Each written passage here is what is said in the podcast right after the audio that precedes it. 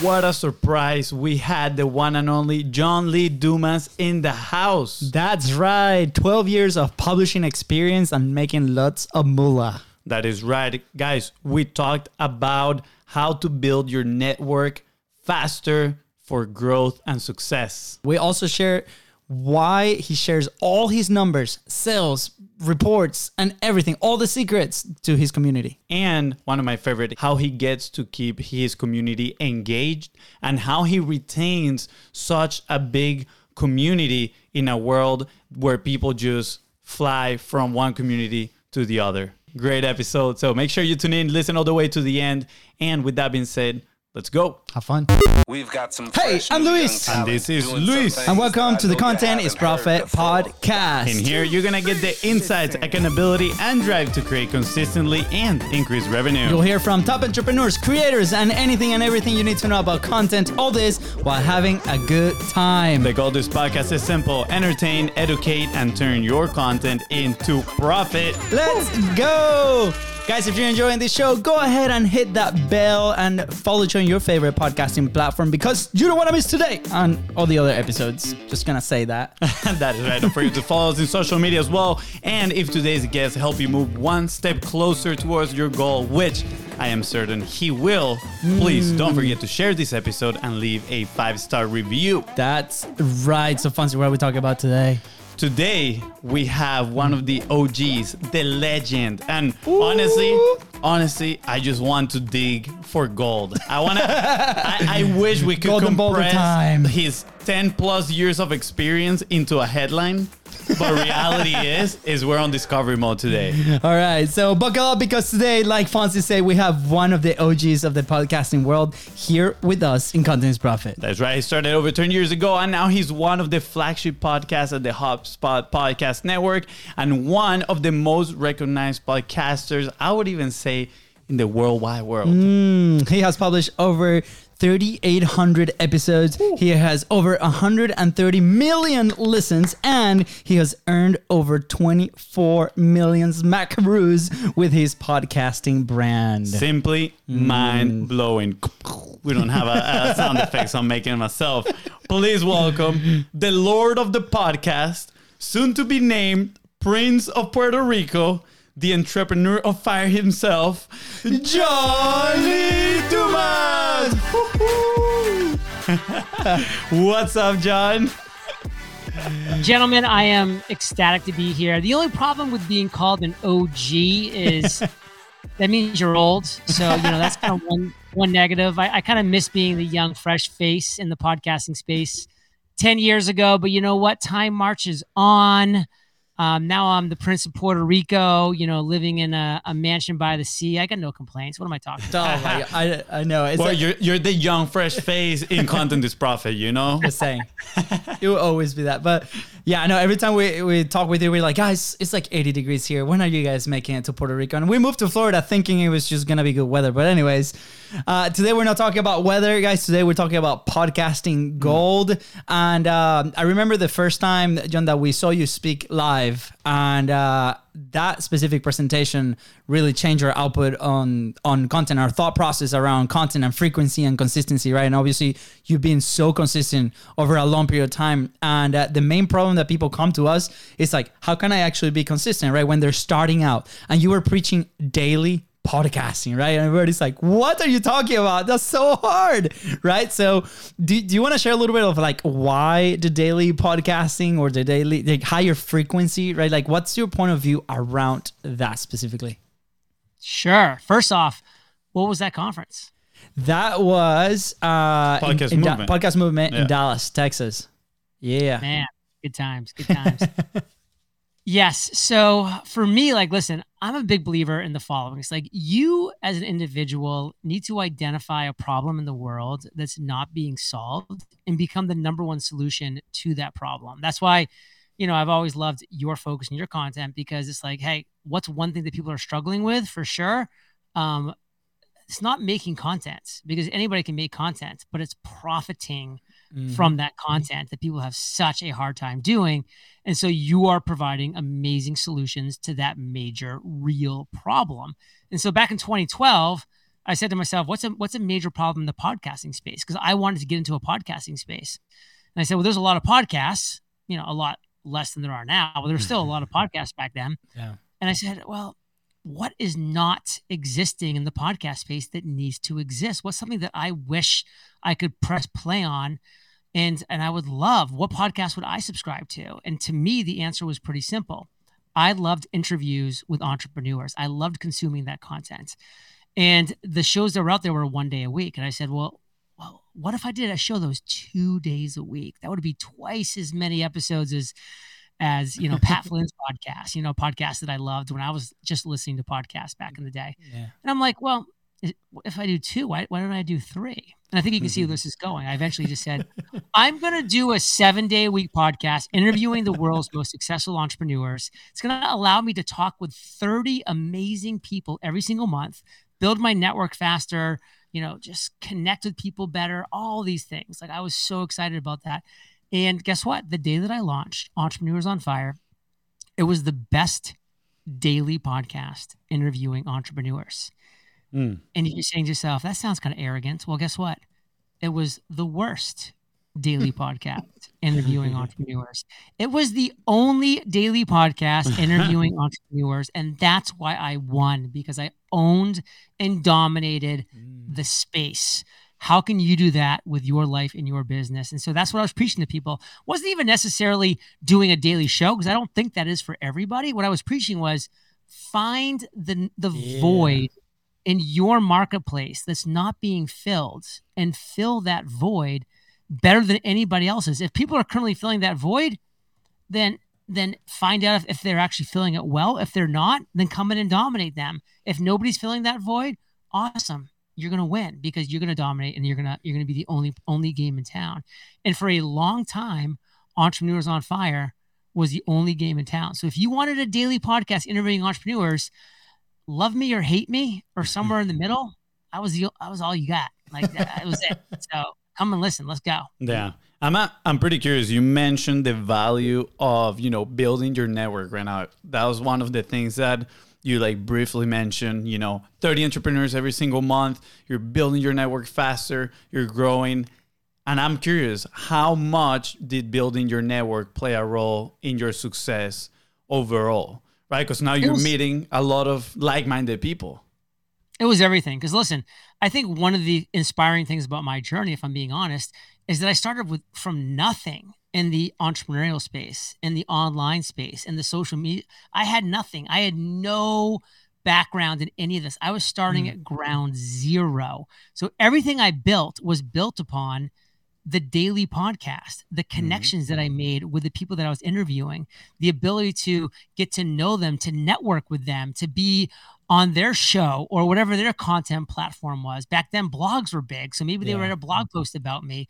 Twitter was huge. Maybe they tweet something about me. Like it allowed me to have this just supercharged network where if I'm doing one show per week, that's four amazing people I'm talking to. That's great. Mm. Yeah. Oh, You know what's greater than four? 30. You know what's greater than 52? 365. Yep. And that's how many people I was, I was interviewing every year. Ah, that's so good. I mean, obviously, you you mentioned here like your your differentiator, right? Like I was the best daily podcast interviewing entrepreneurs, and that to me is a super interesting concept around people designing their publishing platforms, right? Because there's now there's so much, but we can also go niche on the type of things, the type of conversations, the topics, but also niche on the your distribution strategy like how frequent and how consistent can you be? And uh, when you mentioned this for the first time it was our first time listening to that concept specifically right? So how how were you able to conquer right? Over you know 3800 episodes so consistent over a long period of time because on the back end right a lot of the conversations is like well that sounds great and then people get very excited and be like all right perfect. My decision is to do it. And then you start you know you open the hood and then you start looking at the intricacies of running a daily interview show and it can get very daunting. So how was that process for you initially? We're like, okay, how do you set it up so you can for success, right? And clearly it has paid off in the in the in the good way. So how was that process for you trying to design your show? Listen, at first, it was just hard freaking work. It was just me waking up in the morning, working all day, and then going to bed, and then waking up and doing it all over again. Because I was doing everything. I was finding the guests, I was reaching out to the guests, I was scheduling the guests, I was interviewing the guests, I was editing the episodes, I was letting the guests know when the episode was going live, I was sending them the assets, I was writing the emails, I was I was doing everything, and so it was just work. Mm. And I look back on that time very fondly because I, I had to acquire the skills to build the right team. And the only way that I was going to acquire the skills was to actually do the work, put in the reps, acquire the skills. And so by just, you know, grinding my face off for, you know, a decent amount of time, you know, months and months and months, Mm. it allowed me to understand deeply what I had to do and then what I had to train when I did hire that first virtual assistant, how I, you know, wanted them to um, do the the the the work that I no longer wanted to do, the things I could take off of my plate. So that was just a very important part of my journey was that I was willing mm. to work my freaking face off, gain the knowledge and skills that I needed to then hire and train the first person to start taking some of those things off my plate so that I could number one get some of that time back and maybe Yeah. relax a little bit so I don't burn out. And number two, start looking at other ways that I can build the business so I can monetize, create revenue, and you know, find some profits in this world. Yeah. Yeah. I'm I'm pretty curious about something. Something you mentioned was, you know, you were the best in the category, but also you were the worst in the category. So meaning you niched down at that time so hard that you were the only authority whatsoever in that category, right? So, you know, fast forward, you've been podcasting what, uh, 12 years now. Somebody trying to niche down, right? And I don't know if you have an answer for this, but I'm curious to to hear your thoughts. But I feel like the more you niche down, obviously, the smaller the audience gets, right? It might be a little bit more challenging to find that audience. It might be a little bit more challenging to grow on the podcast numbers on that side of things. So I'm curious now, right? Like somebody can somebody come into a category like entrepreneurship, right? Let's just put it broad and have success in there or do they need to niche down into that category of one to find some sort of success i'm curious on how do you see both of them working in, maybe in tandem or you need a strategy that you know appeal to both right maybe you're recording certain episodes that is appealing to a broader audience but at the same time you have those episodes that are niching down Step one is to identify your big idea. What is your big idea? What's that huge, awesome, exciting idea that you really have excitement, enthusiasm, you are fired up about because you love the topic, you love the idea of doing it, but that also you have the skills, the knowledge, the expertise.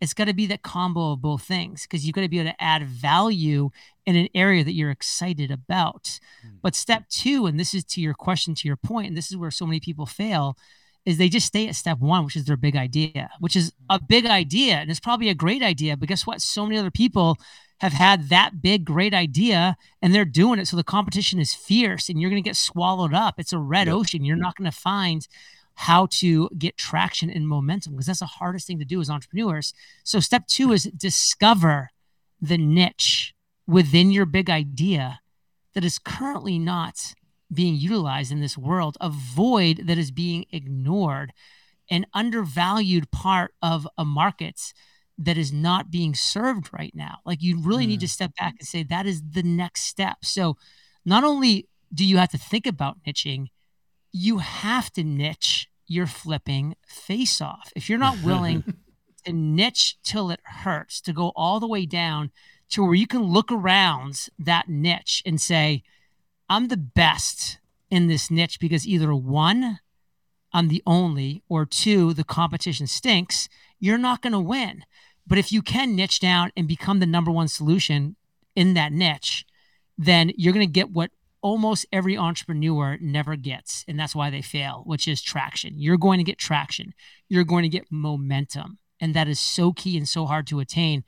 But you're going to get it because even though the audience might be small, it will be mighty. And then over time, as you gain momentum, traction, notoriety, brand influence, authority, fill in the blank, then you can broaden that niche out and do other amazing things. Yeah, yeah. Uh, oh, this is so good. Traction momentum niche till it hurts. I love it. I just I put it in like big uh bold letters. Um, you know, obviously you have not just one show, you have multiple shows. So I'm very curious, right? Like we've had the conversation now for a few weeks, if not months, of like, okay, what's the next? What's the next show, right? What's the next property? And it's been always uh, it's been always in our heads, right? So obviously, content is profit has been our full focus uh, when it comes to publishing. Uh, why did you decide to open different verticals, like in the podcast, or uh, eh, brought your podcasting real estate in a sense? Yeah. And how were those initial steps into into building that? And I want to add to that question just for context for the listener right now, right?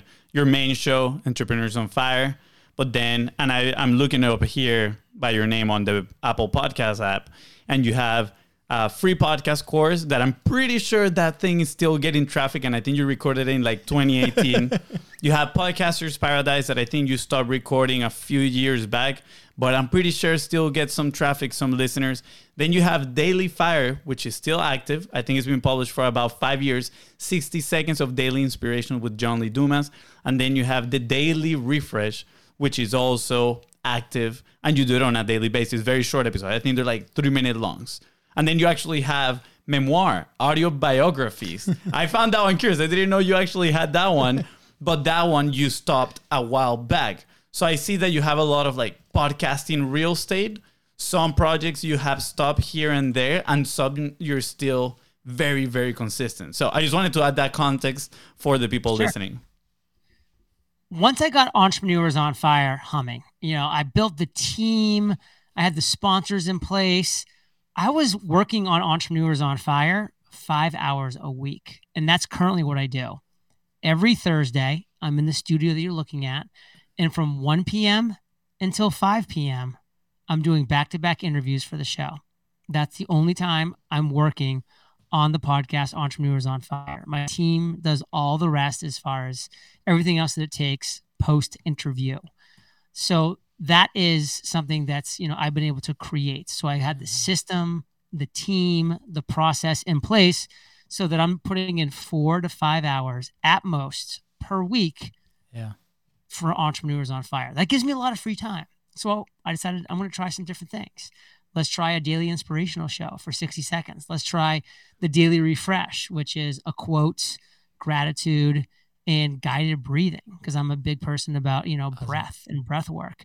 So these are just some things that I've been excited about. Memoir, you know, I've always been into yeah. history. So I said, I'm going to try, you know, doing a, a, a series around Alexander the Great because I wanted to learn about him anyway. So I'm like, why not do a podcast about it? So I did a podcast about it. And I'm like, who's the next person? I don't feel like doing anybody else. All right, let's leave the show up, but yeah, I don't, I'm not going to re- record any more episodes.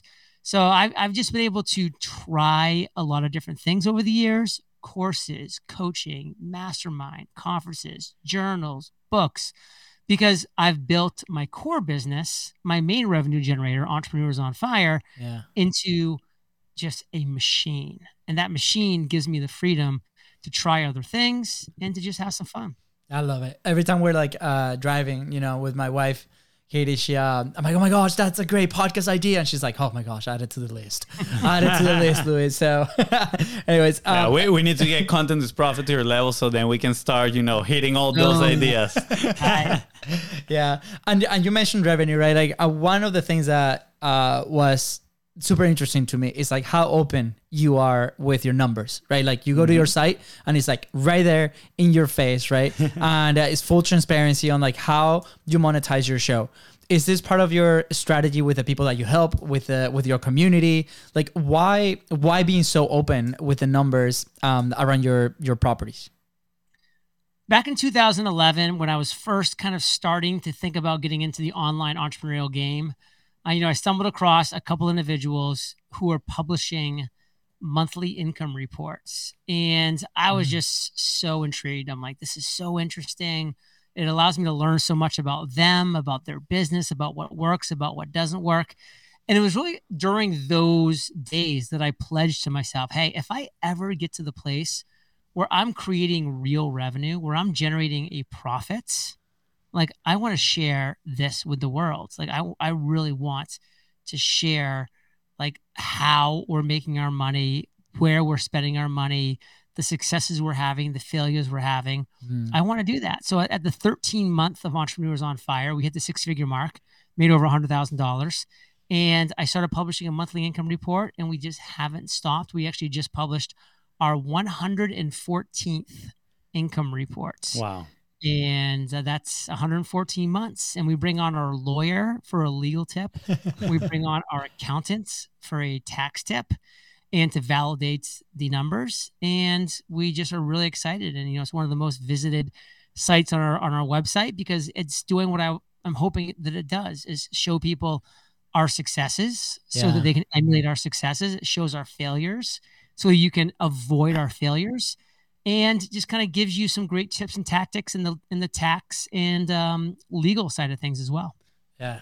No, I love it. So I'm in my head. I'm going through like, okay, um, imposter syndrome, 100. percent You know, like how, like I I guess in, in your head, right? Like uh, when when we come, when we help people starting to publish. So we ran a 45 live publishing challenge where people had to go live for 45 days straight, right? On whatever platform they chose to do. In that case, for us, it, was Facebook, right? And a lot of it is like, oh my gosh, I'm going to have to share all of this, or I'm going to have to share this story, right? And it tends to be like that first hump when it comes to publishing, kind of opening up a little bit on on that side, right?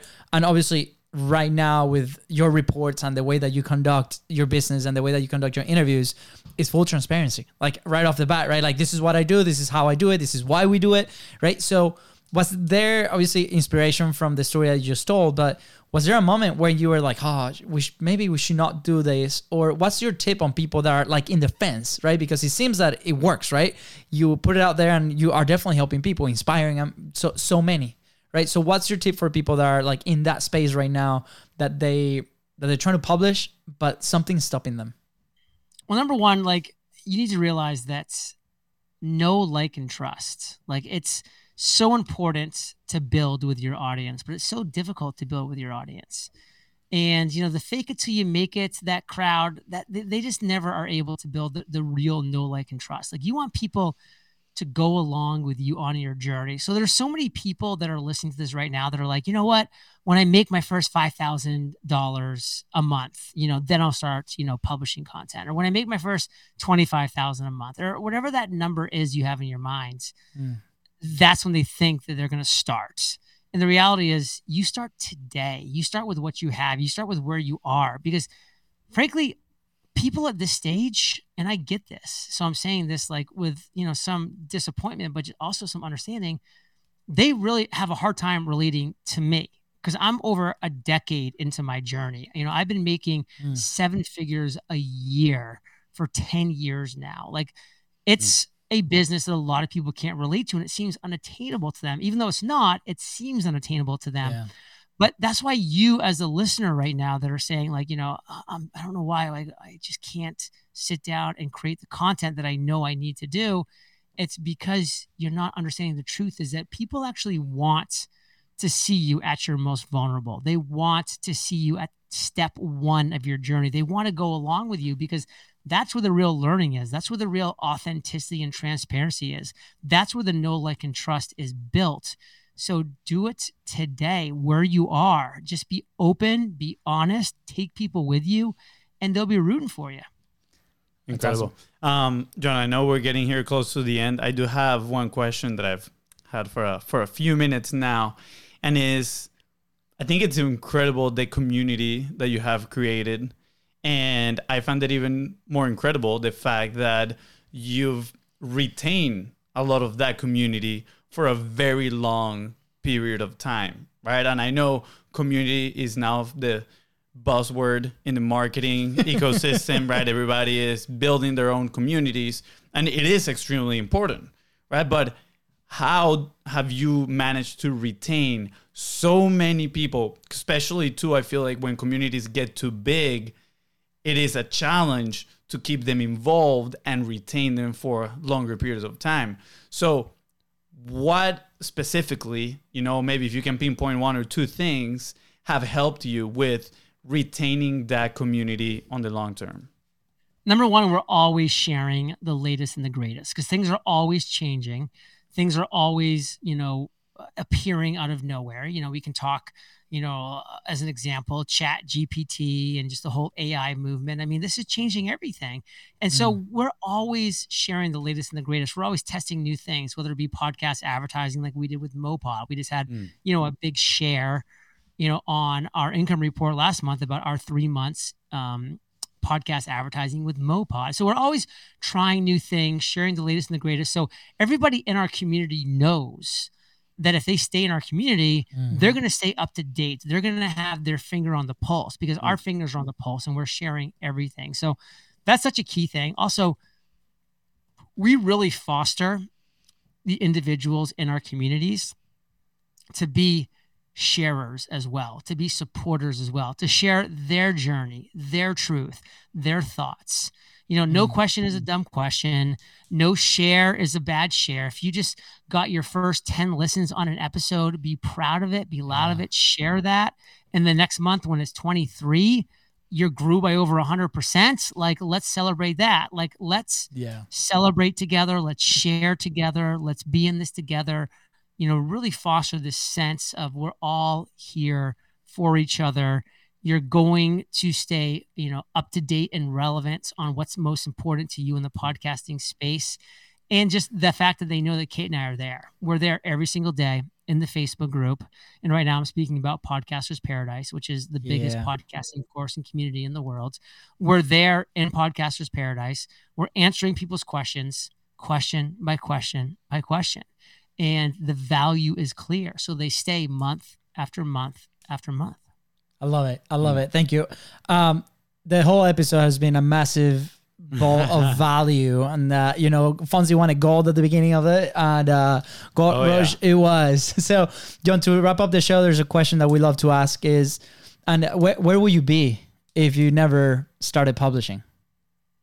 Great question. I, I tremor at that thought because I was pretty lost back in 2012. I was in a career I wasn't excited about, it's going nowhere. Um, I was I was searching for inspiration, and if I hadn't started publishing content, it's it's it's very unknown. But I would definitely not be standing here talking to you today for obvious reasons. So I shudder at that. I'd be in probably in some very unfulfilling traditional nine to five job, counting down the years till retirement. Now I have the exact opposite life. I live, you know, in a dream house overlooking the Caribbean, and I spend almost every day just by the pool, you know, hanging out with my dog and my wife and and, and having a blast and doing what I do, travel when I want to travel, you know, being philanthropic in the causes that I believe in. And it's it's all because I decided to publish content. That's awesome. Yeah. Right. For those uh, having questions around publishing, go ahead. Start. The roadmap is in this episode. John, this has been wonderful. Fonzi, anything else you want to add? No, I just want to say thank you. Um, I know you said there for a moment that you can stop being relatable when you get too big, but John, you do a great job at being relatable. You know, you. and um, you know, one of the best memories I've had from podcasting movement is when we went and, and had dinner together, and I was like, wow, it's so cool to see that John is actually how he is in the interviews. Like, you know, a lot of people you see them online, and then It's when you meet them in, person. in, in, in person, they're not the same person, right? And I can vouch for you know everybody. Like, you are the exact same person. You are as genuine as they come. And I also want to thank you, man. It was an absolute pleasure having you here.